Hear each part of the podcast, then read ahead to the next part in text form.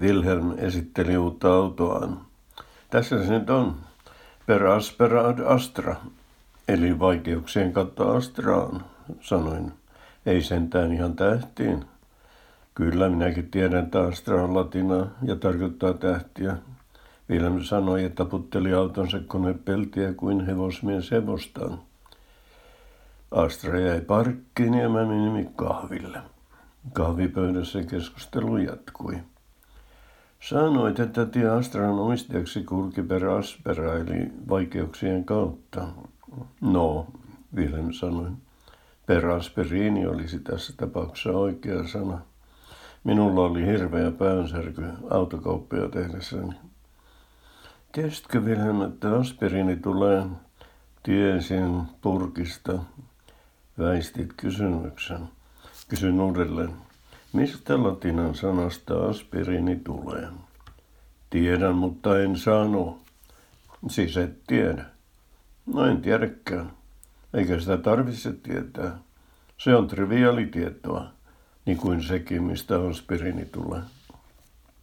No, se tulee spirea-nimistä kasvista, sanoin. Triviaalisanan historia on muuten hyvin kiinnostavaa, mutta triviaali, Wilhelm sanoi. Jos niin sanot. Mutta kyllä sivistyssanojen tuntemus kuuluu yleissivistykseen. Sen kai sinä sentään myönnät.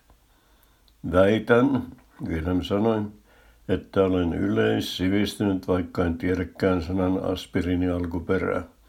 Jos sinä väität muuta, meidän ystävyytemme on tullut tien haaraan. Ei tulisi mieleenikään väittää mitään sellaista. Niin, ja sana triviaali tulee tosiaankin latinan sanasta trivia, eli tien haara. Katso Heikki, yleissivistykseen kuuluu myös se, että ei pyri briljeeraamaan tiedoillaan.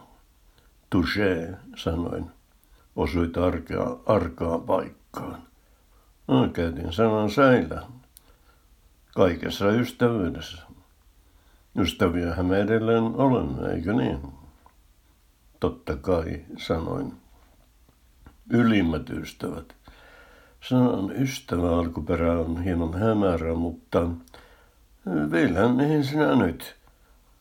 Muistin juuri, että parkkiaika meni umpeen jo kymmenen minuuttia sitten.